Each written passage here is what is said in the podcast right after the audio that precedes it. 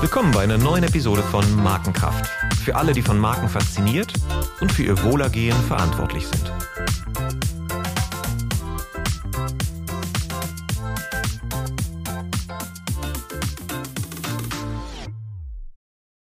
Welcome to another episode of Markenkraft. My name is Olaf Hartmann, and my guest today is Magda Nenycz-Thiel. Magda is professor at the Ehrenberg Bass Institute for Marketing Science at the University of South Australia, famous for discoveries that guide evidence based marketing. Magda has been the first Mars funded chair at the Ehrenberg Bass Institute and led for three years the Mars Marketing Lab. Despite its large effects on business results, building a culture of evidence based management practices is nothing for the faint hearted. And Magda is one of the leading experts in the field and is helping organizations on their transformational journey to better marketing results through science. Together with her team, she pioneered the category growth research at the Ehrenberg Bass and founded the Industry Growth Initiative. Magda contributed to How Brands Grow Part 2, and her academic work has been published widely. She regularly presents at academic and industry conferences around the world and was an associate editor at the Journal of Advertising Research. Welcome, Magda. It's an honor to have you on the show. Hello, thank you so much, and thank you for having me. To warm up, I'll ask you just a, a quick fire round of questions. You, know? right. you, can decide if you want to answer short or long. Just just let the energy flow in the direction that you prefer. Mountains sure. or beach? Mountains. Zubrovka or Penfolds? Penfolds. Beatles or Bach? Bach. I played flute for 12 years in the music school, so I absolutely love classical music. Right, the the great Bach. Huh? All the musicians, yeah. they they just they are in in awe of Bach. Huh? It's like the yeah, there you go. The, it's the, it, well, the, it's it's it's the mathematics, it's the logic of it. I think that's just that gets you, and it's just absolutely amazing. So yeah, I love it. And and and we got one point there. Logic can be very very beautiful. We just yeah. learned. Uh, Warsaw or Berlin? Um, once again. Warsaw or Berlin? Oh, Warsaw or Berlin. Oh, um, Warsaw. I'm sorry, I pronounced it wrong. Warsaw or Berlin? That's okay. No problem. Uh, I love both, actually. Um, yeah, I love both. Uh, probably, you know, spent more time in Warsaw uh, as a child and have family there, and yeah, beautiful connotations. And I'm just about to go to Warsaw, but I equally love Berlin for how cosmo- cosmopolitan it is and um, yeah, just a cool place to spend time. So probably both. You you lived in Berlin as well. No, I did, did not live it there, but I spent quite a lot of time just traveling mm. and yeah, being there. Right, right. Peter Drucker or David Aaker? Uh, none. Byron Sharp. Probably. Snickers or Mars? Um, Hmm, politically correct. Um, I think Snickers. Okay. And what was the first money you earned? Uh, the first money I've earned, um, I think uh, it would have to be the money I've earned uh, working for my dad in his um, kitchen studio, kitchen place. So my dad is a kitchen designer. Actually, when the wall came wall came down in the nineties, he quitted his kind of state company. He was working as an engineer and he said, he just said, I just have to do something different, something on my own. And he started selling kitchens. He, you know, he was obviously taught then by many people and he started designing and selling kitchens and he's actually very successful in that. And then um, every summer I was making some small money by helping him and, you know, trying to follow him and learn the craft of sales and learn how hard it is actually to sell um, and also learn that it's uh, it's a lot of science on how to sell things. So I, would, I probably did not sell one kitchen but i was earning money just by helping him to sell the kitchen. And and you were observing uh, was your was your dad i mean if he was successful he was a good salesman he was, so he what was, still, what was the, he is still. He yeah. is still. He is like yeah. uh, at the yeah. time. But but um, was there like a, a, sales hack that you observed where you said like that's interesting how he does that? Yeah, I think he uh, he analyzed people very well where they were from, and he he had a set of questions he was asking. He still has that set of questions he's asking. And through this, he could really um, relate. And, you know, through this listening, he could then relate and almost make the, the sale kind of, kind of a byproduct of this whole you know beautiful product and the experience and um but it is it it was it was very kind of predictable in some ways like science is right? So it was letting him know the person to the point where they could not leave without signing the contract. It's just absolutely fascinating Oh, that's fantastic! I love that yeah. when, when, when I observe people doing that, and yeah. and often it's it's it's uh, it's about building the relationship, and then the sales happens. And if Absolutely. you try to push the sales, it doesn't happen because it destroys the relationship. And that also has no. a lot to do with brands. You know, if brands behave that mm. way, I think they become less attractive. You know, you, you want mm. to be uh, just just feel the magnetism of yeah, I really want that. I don't know how it happened, but mm. I, I want it. That's that's that's mm. really cool. So that was a good school. Mm. And what was the first paying job that you had, like a real paying job? Uh, okay, so um, probably outside of uni, where I was obviously when I um, we probably will be talking about this one, but uh, I did some studies in Poland, and then I went to Germany to study in Germany um, uh, for six months, where I stayed for two and a half years as life happens, we never, you know, do what we planned. But I was helping students there. Um, and then kind of the real kind of paid job, I think probably must have been um, my job at Nivea in Beiersdorf when I came back to Poznan after studying in Germany. And I was working in logistics. I was planning demand for Russia, I can remember. Um, but I did it only for six months, realizing for many reasons it is not for me and it's time to move on. Okay. Yeah that's that's interesting. So so you studied mm. in poland you studied in germany you're married to a german. How that's did right. you end up becoming a marketing professor in australia? How did that yeah uh, it's a great question and uh, definitely not a straightforward um, planned journey or you know wanting to be a professor ever.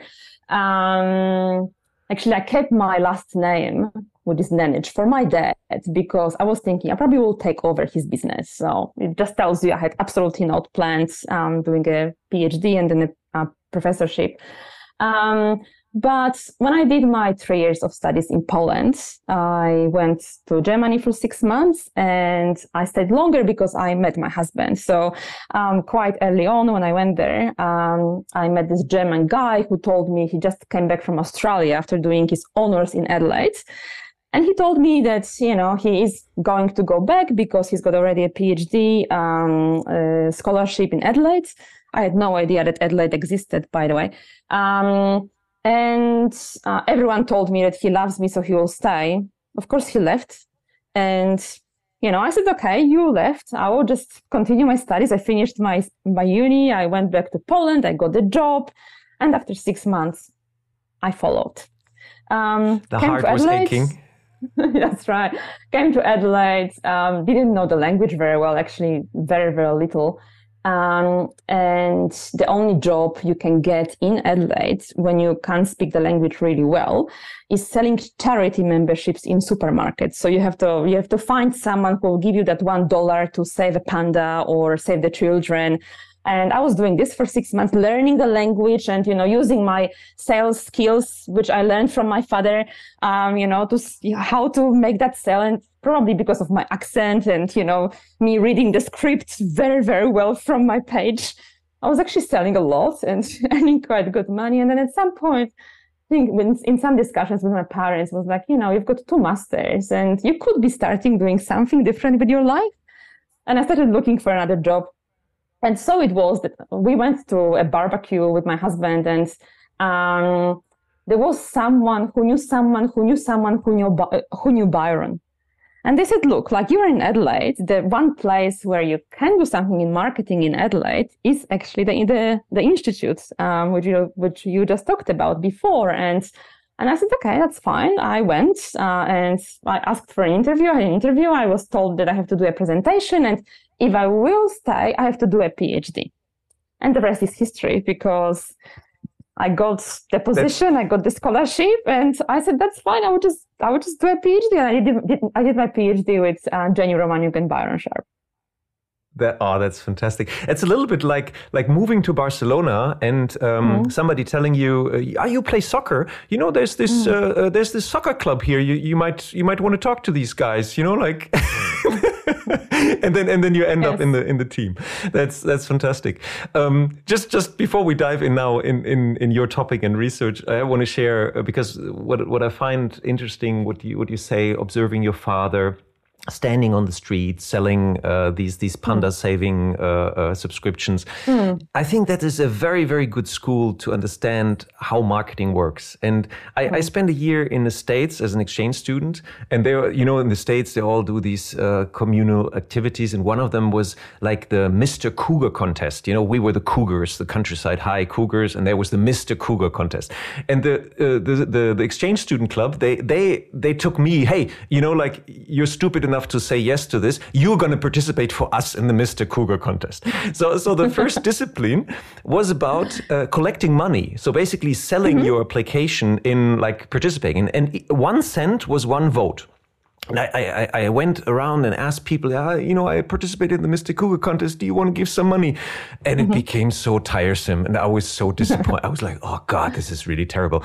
And after the first day, I thought like, hmm, let's let's switch this around. Like you just said, like like let them buy me by uh, raising the attractiveness. So I went to the supermarket and bought this huge bag of gummy bears in a in a transparent bag, and I would mm-hmm. just walk into the school and just wait people to ask me if they can have some gummy bears. And obviously I said, yeah, yeah, yeah, just take some gummy bears.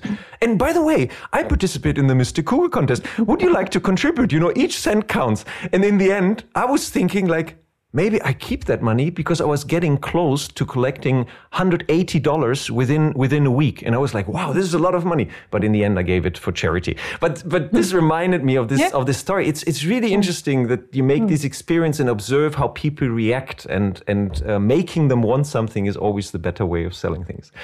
So now to your topic. You and your team mm. are helping organizations to change to evidence-based management practices. Why is that necessary? And mm. why do they need help doing it? Mm. Great questions. Um, why, is that, why is that necessary? I think the biggest problem which human beings have is relying on stories, is the storytelling. Um, and if we rely on stories without the um, the data uh, and without being evidence based in what we are doing, um, then this leads to um, a lot of confusion. Uh, it leads to a lot of waste, and some point, at some point, it also leads to panic. Um, so you know we are we are confused because we don't know why something is working and why it is not, and we are going back to the strategy. We are changing the strategy all the time um, then then it is a waste because we are putting money behind things which were never going to work. So they are all they were always unlikely to happen. Sometimes it may work, but it may be just a fluke. They are actually not going to work. And finally, it's panic because we are throwing money at the wall. We are throwing things at the wall, and you know we are trying to see if it, if it sticks. But if if it really doesn't happen, then people are panicking. So kind of the storytelling not being not, not being um, grounded in in evidence-based approach leads to so let me, clar- let me let me clarify that yeah. so it's basically yeah. the story that people tell each other within the organization how success is actually happening these stories they are not reliable or they have sources which are not evidence based but experience based or even myths like uh, the Aaron Ehrenberg Bass loves to bust myths. So um, yeah, is that, is absolutely. that did you understand correctly? Yeah. Okay. Up, so it's the mental model, so, the mental model people have in their heads about their own success. Yeah, mm. look, you know, there's a lot of opinions. There's a lot of um, there's a lot of pseudoscience. There's a lot of approaches which are simply are simply not based in data. It's not it's not evidence based, and you know there's something like you know in in um, in physics you will you will have some laws which are the base of building every single building. You know then how the building looks like if it is beautiful or it's structured this way. Well, maybe not structured, but it looks this way or it has this color. That's the execution of it. So kind of you know the the evidence based part in our field in the field of growth will be your strategy and you want to have the strategy based on those empirical findings on the fundamentals laws on you know what we know is more likely to happen and you want to free up the time and the creativity and the talent for the execution bit. So you don't want to argue all of that. Mm-hmm. you don't want to argue the strategy. This should be sound. This should be based in evidence you want to give mm-hmm. people that so, freedom then to be creative around the execution. So that's kind of the main reason why it is so important. Right. Right. So basically you you give the organization the the mental backbone that they structure their building around. And the building can have many shapes but the backbone the structure of of how buildings are held up that's basically what what, what you give them. But you can definitely like you say said, so yeah yeah and and but this this is you even call uh, it yourself it's basically about changing the culture of thinking mm. about these things mm. and peter drucker famously said like culture eats strategy for breakfast mm. so the, changing a culture is a very complex task that that often fails um, so what hmm. is your experience and what is the um, what is maybe the secret sauce of of actually leading this to success I think the secret, um, well, this, I guess there's no secret, but I think first uh, it is uh, making people aware just how um, weak foundations um, can lead to decisions which are, again, unlikely to succeed. So what we, what you are trying to do, you want to increase the increase the odds of of your investment. So, you know, we are, we're all investing with, with our money, right? And you want to make sure that you are, that you are putting more money behind things which are more likely to happen. So that's, that's kind of the culture of, you know, you are investing the money anyway. So, you know, let's make sure that in your investment decisions, you are putting the money behind, behind things which are more likely to lead to growth. Mm-hmm. And making people aware of those things. So first that their beliefs are perhaps not in line with evidence. One, second, that um, the evidence is in their data. So, you know, we can talk a lot about evidence-based marketing or, you know, using the jargon, but actually really showing the the fundamental patterns of buying behavior, the kind of low-like patterns in the data of the, of the organization is a massive, oh, aha, you know, this is what it is. And mm-hmm. finally, really making them aware of the implications of what if they, what does it actually mean for the investments if you don't invest in an evidence-based way. So, you know, if your mm-hmm. beliefs are against what actually the evidence will be saying. I think those three things you know, making people aware what the beliefs are, then showing this in their data and really linking this to what does it mean in their daily life yeah. if they don't put the money behind things which are more likely to happen.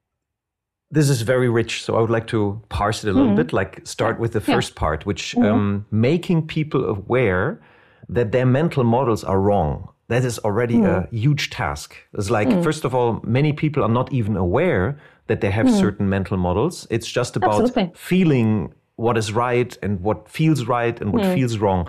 So, and it sounds very logical the way you describe it, but I'm sure the, the the process, like I would be very interested, like what is the process? How can you, in a non-offensive way, because I could imagine that people also feel mm. very threatened suddenly when mm. they are when their mental models are are uh, challenged.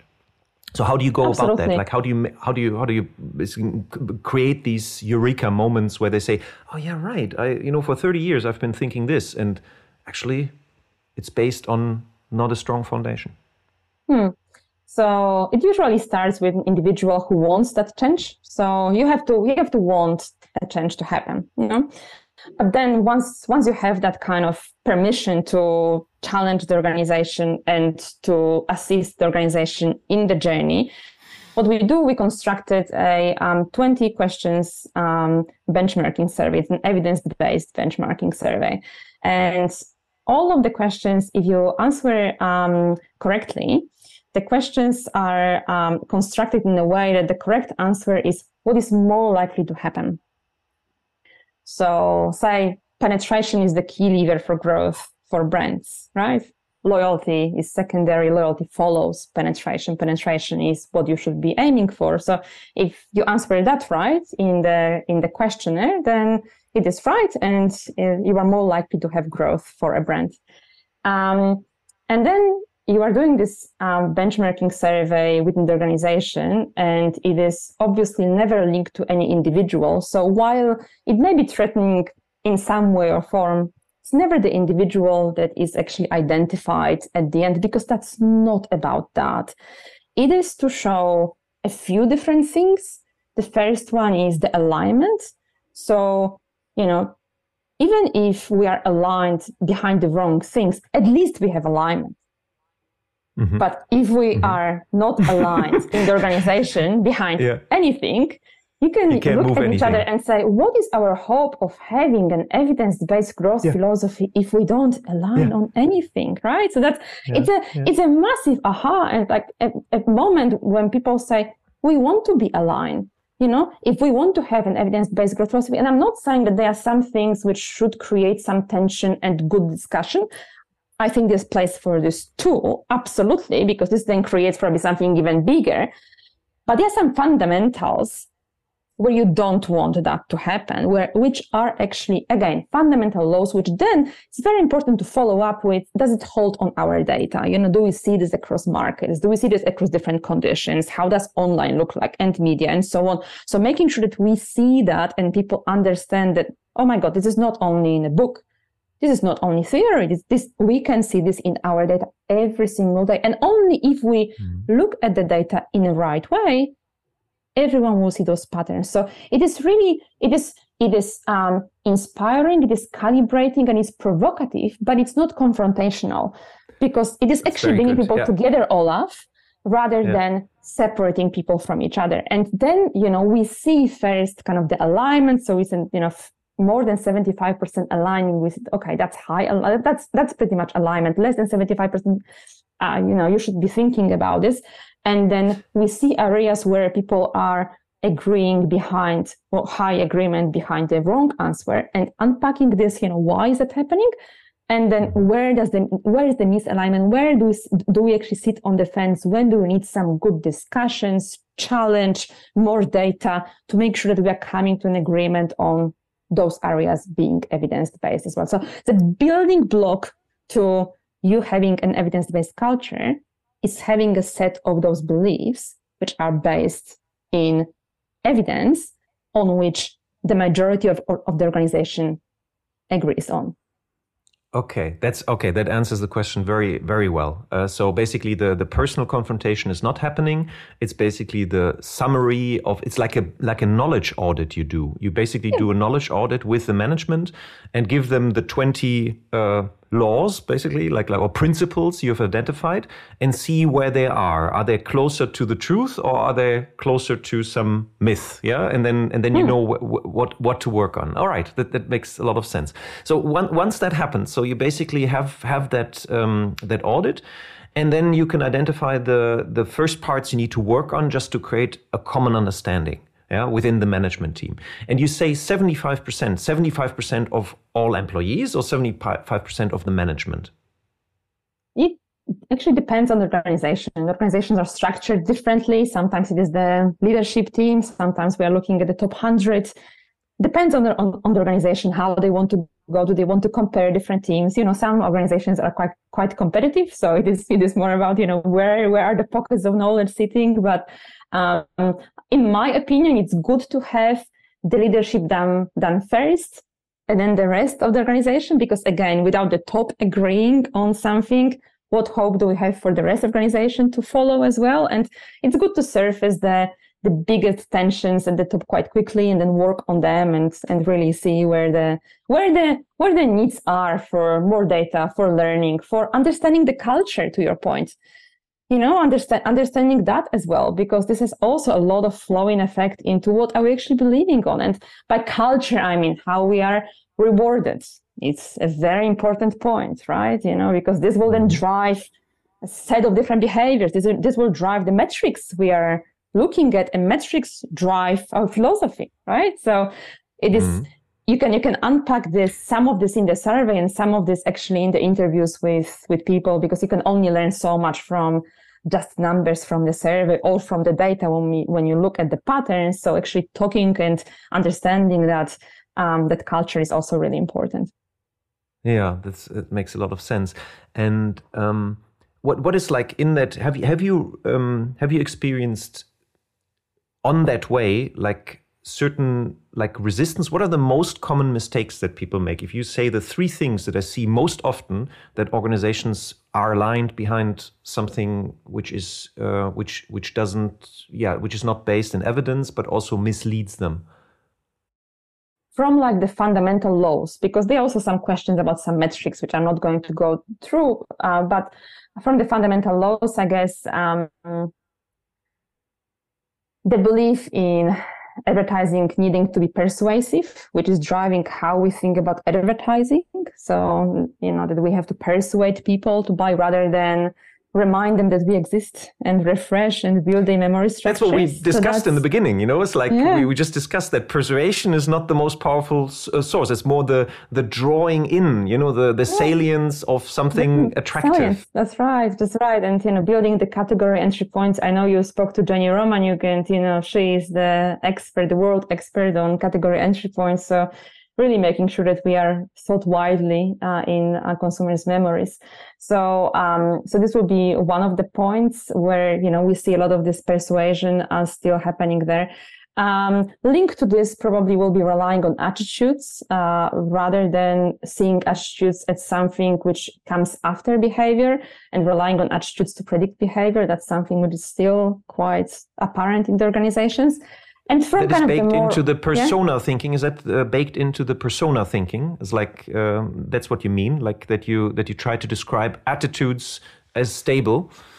It, it is yeah. It is it is relying on attitudes for prediction for the future so that we can you know you can ask people about what are they going to do or what how, how they feel about something and looking at the attitudes and then think that this will actually predict behavior whereas we know that behavior actually comes first right? The, the correlation between attitudes and behavior is actually quite weak. We are we're only human beings. You can think about our attitudes to, towards being an environmental or you know um, saving the planet and yet what we do quite often mm-hmm. is not what we say we, will, we, are, we, are, we are going to do. So, and this is driving a lot. So it, it, may be just something which, you know, for us is something to discuss, but actually it is driving a lot of things like the research and what data are we relying therefore on to, you know, predict big things in the business, which is, which is really important. What are we actually focusing on when it comes to our consumers? And the one um, from kind of the fundamental laws, I think the one around small brands having the ability to have really high loyalty. Um, there are some brands which suddenly will have this exceptional loyalty beyond reason. That's something which unfortunately is still um, something which perpetu- perpetuates and kind of the mm-hmm. I think the I think the era of we need to have small brands um, I hope has ended. Um, I think I think big brands know that the biggest advantage they have over the small brands is their size, and you know just mm-hmm. the the sheer number of people who have some memory structures about them and the distribution they have. Um, but there is still some belief that we can, you know, we can have very high loyalty on small targeted brands, which again is a myth. Small brands, as you know, um, have usually lower loyalty than big brands. They've got fewer consumers and those consumers also buy them slightly uh, less often, which again, if you have that belief, you are focusing on the wrong metrics, you are rewarding the wrong, wrong metrics, uh, you are celebrating the wrong wins. Um, and again, it is not allowing you to um, to focus on exceptional execution. It is it is making your strategy being really um, wrong because it is not it is not looking at the right at the right patterns and metrics. Mm. These are very three very very strong points. I would just just to clarify the middle one, mm. because I think that some people might have heard, you know, attitudes don't uh, predict behavior. That is a very, very strong, uh, and habits do. That's what you said, and and that mm. is something that is in the first thing is is counterintuitive. But what what um, research, psychological research, also found that we always have this tendency of trying to be consistent. So we mm. always watch ourselves the way we behave, and hmm. afterwards mm. we generate why we behaved like that. So so, uh, and I think that um, what was the name of him? I forget. There was one change management coach who who, who phrased that in a very good way. Mm-hmm. It's easier to act your way into a new way of thinking than to think your way into a new way of acting. So that that mm. uh, summarizes very well that second Absolutely. point. And I think that mm. I would like to stress that for the listeners because this is something widely misunderstood as this mind behavior gap that you ask explicitly people. So what are you going to do? Are you going to buy the product? Are you going to mm. save the planet? Yeah, yeah. and then it's, you see what they it's, do. It's, it's very it's very dangerous, Olaf, in the innovation area where mm-hmm. if that's how we do our innovation research if that's how we are trying to see whether someone will buy it and then we are very disappointed that this doesn't happen right because many mm-hmm. people will say yes give it to me but then you mm-hmm. look at the market and you know if the if the case for innovation is not based on on good evidence on what the, does the category need for growth, meaning is that you mm-hmm. know addressing a penetration barrier or addressing the kind of more premium segment, we've we've got no hope for innovation working if we're just relying on asking people. Yeah, and, and innovation is one thing, and also um, uh, um, communication themes also, mm. because people say, yeah, we want more mm. sustainable products, mm. and then you suddenly pick sustainability as your key component without realizing that it's not a driver for purchase. It's just something that people say they want it, and it's a nice hygiene factor in the end. They want to feel good, but it's not the the icebreaker basically to to get through to to actually initiate the purchase. So that's that's very good. So okay, so we got these three um, most common mistakes, and let me ask you, like in this, this is a process. What time frame are we talking about? Like to teach an organization evidence based thinking. Like, what is your experience? There's, there's no time frame really. I think no? I think it is. Oh, it happens within two weeks. Like you arrive, and two weeks later, everybody's.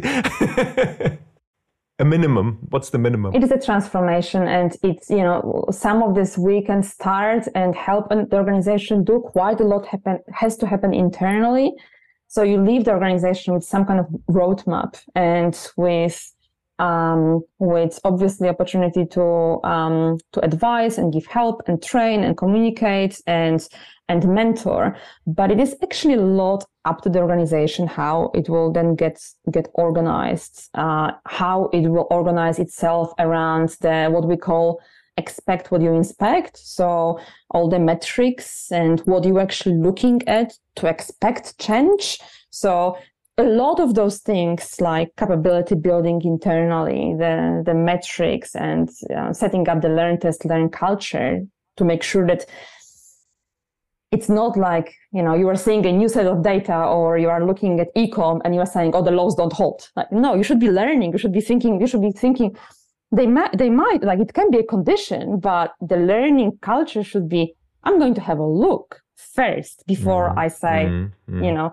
out out with the old in with the new no? So those kind of three blocks which um, come after the beliefs they take time olaf. They take time they get they take discipline and grit and for this you know it's years and organizations um, are becoming more and more evidence based as they go and um, you know sometimes they go a few steps back uh, to go a few steps forward. Uh, the the new changing environment of you know media and retailing doesn't help because again it takes people to everything is new so definitely our strategies are wrong whereas you know we should be learning about how to execute in the new world and not changing strategy with every single new thing coming to the world. Like you know if if if we do this if if our strategies are not sound and not something we believe in are based in empirical evidence then we are really we are really exposed to changing that strategy instead of again focusing on exceptional execution in all those different conditions which mm. probably will be changing will are changing and will be changing for the future so to answer your question it takes time and it takes the the leadership really um, brave leadership within the organization uh, and um, you know, good organization internally having this, those champions of evidence-based thinking, but also, I guess, um, you know, building the muscle of being both skeptical and open-minded at the same time. So, and that's the learning which comes in. You know, you, things are happening, so you want to learn about them, but being extremely skeptical every, about everything which is which is new and um, having the same scrutiny of looking at the data as you will have for for any other question. So it, it takes mm. a hmm. lot of time. Right, right. But it makes you immune if it happens then against the shiny new thing. You you can look at the shiny new thing with uh, yeah, with with a with a set of eyes that that see chances, so you don't let chances go by. But it's not like you have to jump on every train that is passing the station. Yeah, I think I think it's going back to the to the uh, analogy of being a good investor, Olaf. You will not be putting all your money into something which you know has just appeared on the share market and is shiny and new you'll be 1st mm-hmm. having some safe bets and you're understanding the odds of those bets and that's what you are investing in yes you can have some you know some more risky bets and say you mm-hmm. know 20% or 10% of your budget will be on those riskier bets to learn for the future how you go and sometimes it may be amazing but probably quite a mm-hmm. lot it will be hopefully productive failure so you'll learn something from it but I think I think the investor's mindset and being evidence based in how you invest your money, meaning you have safe bets based on evidence, based on what happened in the past. And then you are right. learning with the more risky bets on things which are new. Yeah. I'm sure you're aware of, of uh, Taleb, Nicholas Taleb, the, the one that wrote The Black Swan because yes, what, what you're yes. just describing is very similar mm-hmm. to what he describes like the bar the barbell strategy you know it's like having a, a heavy heavy heavy emphasis on things that have always been solid and reliable and so on and then invest in something like very volatile that you are ready to lose and and just stay away from the middle you know the the gray the gray ground and he also said that there's like a, a, a relationship between if something has been uh, uh, around for a very very long time the chance of it being around still for a very very very long time is very very high yeah so that that goes against the the kind of habit that we have in marketing that we always predict the death the death of tv the death of print the death the death of everything Big brands. and when it yeah. has been exactly death of brands and all that um, last question before we turn to the you hinted at the at the topic of uh, category growth which i would like to turn on next but just um, what is like when when you embarked on that journey with a with an organization? What are the indicators that you feel? Ah, we're starting to succeed. Are there certain indicators that you watch out for where you feel, ah, the message has sunk in, the organization is starting to transform? What are what are these early signs? Oh, some amazing questions coming from people. So instead of saying, "Oh, you know, this is all wrong," or you know, mm-hmm. it is it is hard that this is interesting like let's you know let's let's let, let's discover this or let's do this or you know really really starting to be on that our strategy is sound so we don't have to be paranoid about reinventing the strategy but but let's learn about how to execute well and and you can you, you can see that in the questions which are then coming to us with the challenges with the projects with you know how people think about this as something really exciting and liberating rather than restricting which sometimes if you think about this olaf laws or you know laws of marketing you know fun, fun, fundamentals can feel quite heavy for the organization especially for the kind of more creative people. Uh, and i think once the understanding is there that they actually they actually give you freedom to be creative because you can finally not worry about so many different things. You are putting some kind of structure to your point at the beginning, some mental model around how are you going to operate. You've got the main levers, you know that they are sound. And then you start thinking, okay, so, you know, what do I need to learn still? You know, how am I going to address those challenges in the mental and physical availability area? And that's fun. That's definitely mm. when you mm. start thinking, okay, now we can actually change the world. yeah. Oh, that's these are very good points. So, so the quality of the question, like the organization learns to to ask mm. better question and a, a, sense and energy of curiosity. And mm. when the creative people realize, ah, it's not that I'm limited completely in my creativity. It's like in the metaphor of the building, the way you shape the outside of the building and whatever is uh, you can you can build so many different buildings once you know the law of gravity and the law of structure, the static laws. That is fantastic, and you can you can build buildings that nobody has seen before. So there's no limit to creativity. Just the chance of your creativity making a difference is much higher. So that's that's the the positive narrative of this. Why mm. why hmm. why this journey is is really worth uh, embarking on. Great. Mm. So this leads us to you're heading also the industry growth initiative at the Ehrenberg Bass. What is it and what does it aim for? Okay, it's, it's, a, it's a great question. So, uh, as you know, for many, many, many years, the Institute has been focusing on how brands grow, and that's how our books are called. And, you know, it was all about brands, which was the, the right starting point. Um, the industry growth initiative or the category growth research is adding the layer of category growth. Um, and it is because the health, the future, the, the kind of the health of, of leading brands, especially leading brands, depends heavily on the health of the categories they operate within. So the growth of the categories. So our research has shown that up to 70% of growth for bigger brands will come from category growth. So understanding how do categories grow understanding the mm. conditions you know are there differences between smaller and bigger what are the main factors which will differentiate categories uh, what does it mean for the um, how, for how to set up an ambition for category performance um, therefore what will be the levers to pull in a category given category conditions and what we are finding is that the main condition which we have to look at is the category maturity. So, you know, how, how mature, to your point, it is a category that has been around for a long time. You know, you've got different expectation for that category. It may not grow that much, but probably probably it will also not decline that much, right? Yeah. So you've got ba- banking. Much... Banking has been around for whatever five hundred right. years, so there's a there. chance that it's not going to collapse tomorrow. Yeah,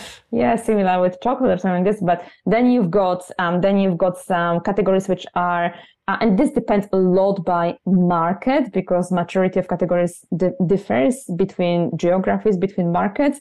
And our findings are showing that those kind of immature categories grow in different ways. So you set different, again, going back to our investments, you set different objectives because those kind of immature categories, they're coming into the market and they can grow a lot, but they can also decline a lot. So kind of understanding the bets you are putting on them and then the levers you pull between mature and non-mature categories differ as well. So it is a layer of research which is allowing again uh, organizations to make better um, better investment decisions, kind of starting from the category and then moving on to brand. Why is it so important? It's important uh, because if you think about, again, if you think about two sources of growth, organic growth, you've got market share and you've got category growth, no? And uh, I have nothing against market share, but if you look over time at um, gains from market share, sustainable ga- gains from market share, what is the research telling us is that um, only about one in 10 brands will have market share gains over, say, six years' time. It's hard, you know, sustainable sh- gains in market share is rare and it is hard. There's a lot of short term market share gains, but they are mostly driven by very toxic practices and mainly they are price promotions and limited time offerings. So you can drive market share very quickly if you are rewarded on share and you want to get share in, in that week or a month or a quarter. You can price promote very quickly. You can you can re- release limited time offering. It can give you it, it can give you a, a very short term boost. But that's all very much short term thinking. It is not doing anything good to your long term brand health so it is, you know, if you think about price promotions over time, they only devalue the brand. They are not, you know, and it's also something which is not creating any advantage. You are doing something in one week, your competitor is doing something another week. It's shifting share. It's not gaining share. It's actually shifting and stealing not building anything. And, you, and, and, and, you're creating habits for people to wait for the next promotion. So they stop buying yeah. your product at regular price and just, ah, oh, there's going to be another promotion around. I'll, I'll, I'll wait for that. That's, this, that's, this, yeah. this, Can, could you give some examples? Yeah. Could you give some examples of different categories that actually grew? I have some examples in my head, uh, but. Uh, like oh, coffee like so, for example coffee. Like coffee was was a category uh, like if you think back 25 years ago coffee what was coffee in the states? And then starbucks came around and and uh, nespresso came around. And that's probably one example that the category of coffee generated so much more value overall. The turnover mm. that is hmm. done with coffees yeah, coffee is actually very interesting olaf. Coffee is interesting. Coffee uh, you know, has been, um, you know, bad quality coffee in supermarkets has been a while for a very, very long time. And the coffee was only becoming cheaper and cheaper, right? And then the culture of the cut of the coffee drinking outside of the grocery was really developing and you were paying you know, I don't know what you pay in Germany at the uh, uh, at the moment, but you can pay in Australia four dollars for a cup of coffee, right, outside of the supermarket, or five dollars. And it was actually a time in the US where the culture of having a coffee in a cafe was already there. So it was quite expensive, but supermarkets were still quite quite cheap. So you've got this massive discrepancy. And at some point the coffee capsules arrived, which are kind of in between, right? They are not your they are not your corner coffee, um, maybe um, a corner cafe uh, coffee, but they're also not your very bad tasting um, um, instant coffee, you know? So then you can see how the category is growing through premiumization, through the coffee capsules, and the whole the whole category is growing through price mainly, but also mm-hmm. it's bringing some people from outside of the grocery to grocery, and you've got a massive category growth coming from this one part of the category. But yes, to your point, the behavior was already out there outside of the supermarket. It, people were already buying coffees in coffee shops, right? And there's many mm-hmm. examples of this. Um, and so, so this one is kind of category growth through coffee capsules around the world, and especially in the pricing, um, the pricing area can charge 300% more per coffee capsule than the instant coffee. But um, plenty of different examples. So we've got, you know, you, you probably have the same in the in, in Germany. Uh, the uh, plant-based um, drinks uh, instead of milk uh, are are you know everywhere now. So you can have your oats mm. milk and almonds and whatever. Uh, it's not mm. it's not only the it's not only the dairy milk which you can have your coffee with. Yeah, one other example that came to mind also the toothbrush market with the invention of the electric toothbrush. Yeah. If you think about how much money people are spending on toothbrush Absolutely. today, if you compare that yeah. 30 years ago, is that also a, a, like would you call that premium premiumization? Oh, that's a difficult word. Could you pronounce Pre- that for me? Premiumization. Pre- premiumization. premiumization. yeah, okay. it is. Is, that, but, or, or, is it, or is it more technical uh, uh, development both, of the category? Both. I mean, it, it depends how you how how you look at this. But yes, it is it is making the mm-hmm. category more premium, charging more per unit. So that's one example. But yes, you've got categories emerging like you've got hard, hard in the US, which grew massively a few years ago, and now it is unfortunately in decline. You've got ready to drink, ready to to to drink uh, drinks uh, like the cocktails. Could you explain that? I'm, sure that my listeners, hard seltzers, just to explain yes. so they understand the example. What, what, what, like how would you define hard seltzers? Oh, so so they haven't arrived in Germany yet, or you've got them on shelves? They're there, yeah. but not everybody. Yeah, uh, yeah. It's like it's like soda with a hint of some kind of flavor, with either brewed or with vodka. So it is it is a alcoholic drink, um, kind of you know you almost don't feel that you drink alcohol but you do and it's fizzy and it has some okay. kind of flavor and and um, so you had a massive boom in that category like really over five years, amazing, amazing, amazing growth, and now now now it's stalled at some point. Um, you've got um, plant-based meats. Um, again, that those offerings in the UK are taking more and more of the shelves uh, with you know the um, but the they seem to have trouble now huh? in the recession you know that like they used to grow a lot and then now suddenly um, it's things are things are not looking so so yeah, good so at the moment but it's so, normal in these developments yeah yeah yes and and, and you can also see how um, you know the big growth in some categories will be happening for some time and then they can either go further or they will decline so we, we see that volatility on that part of the maturity where can be boosted, but it can be also. Yeah. Right. How do you identify if you're in a certain category? How do you identify if your category has potential for growth? Mm. So it's a very interesting question. You do this. So if you are in one market, you can start very easily just by um, looking at the same category in, say, 15 other markets and say, okay, so I'm in um, I'm in Germany and I'm in a category of chewing gum. And I'm asking myself, can my category grow? And I'm doing a mapping of the same category across 15 markets. And I'm like, is there a market where the category is bigger? It's your first question, right? It's Like, mm-hmm. and why is that bigger? And what have they done for this category to be bigger? And you say, okay, actually, mm-hmm. there is a lot of headroom for growth. And I'm just kind of saying this because I actually kind of well, but yeah, it, it, I think there is yeah there's headroom for growth for that category. But um, you, first, it's a very simple exercise on benchmarking. Benchmarking are extremely powerful global benchmarking is extremely extremely powerful um, exercise so you probably should do this first before you go anywhere else to see how your category is performing and then you've got plenty of other um, metrics like your your growth of the category and we compare this to our benchmarks which we have which we developed in the institute as well looking at you know is your category growing as fast as it should given the, the the maturity that it has and so on and so forth but i will definitely start first with looking around the mm. world and understanding the headroom. I have one last um, question about oh. um, uh, the, the, the category growth um, mm-hmm. research that you've done, because you know I already said Ehrenberg Bass loves to debunk myths, and um, there mm-hmm. are certain. You also talk about myths in this field. Um, uh, could you share some of those myths that uh, are about premium products and premiumization? I have to learn that word uh, uh, in the category. Yeah, so um, I guess um, when it comes to premiumization, I, I, guess the main problem with this is that organizations go into into that um, well first too quickly and uh, with um, not thinking that they have to still build penetration for the premium products, but they have to have a lot of premium products. So that's something which you have to grow the market. You need to shift the volumes to that and you know really invest in this and build in this rather than introduce a lot.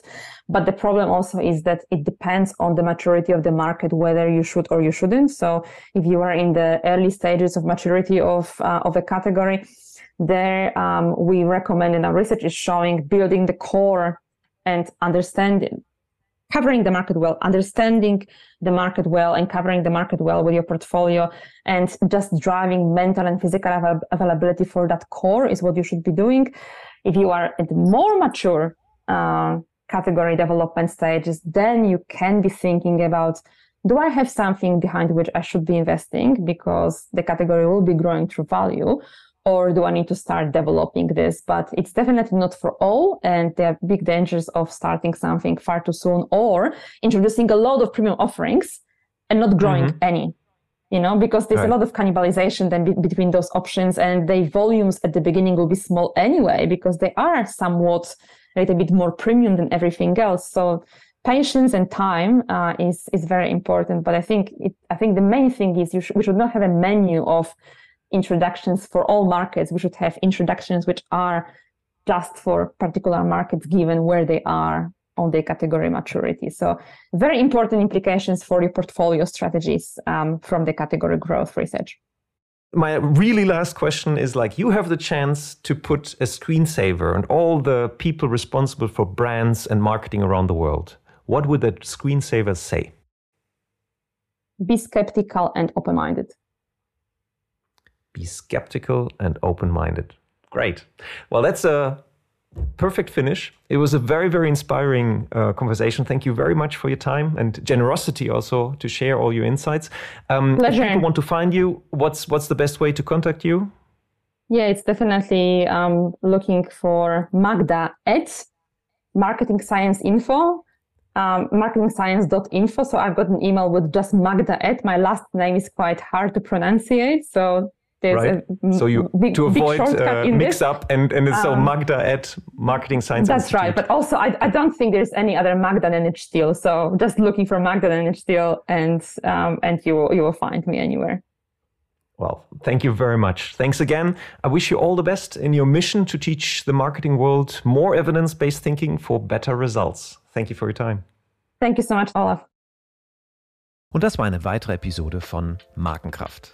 Vielen Dank, dass Sie dabei waren. Wir hoffen, es hat Ihnen genauso viel Freude gemacht wie uns. Wenn ja, empfehlen Sie uns Ihren Freunden, Ihren Bekannten, Ihren Kollegen und bewerten Sie uns auf iTunes, Stitcher, Spotify, Soundcloud, egal wo Sie diesen Podcast hören.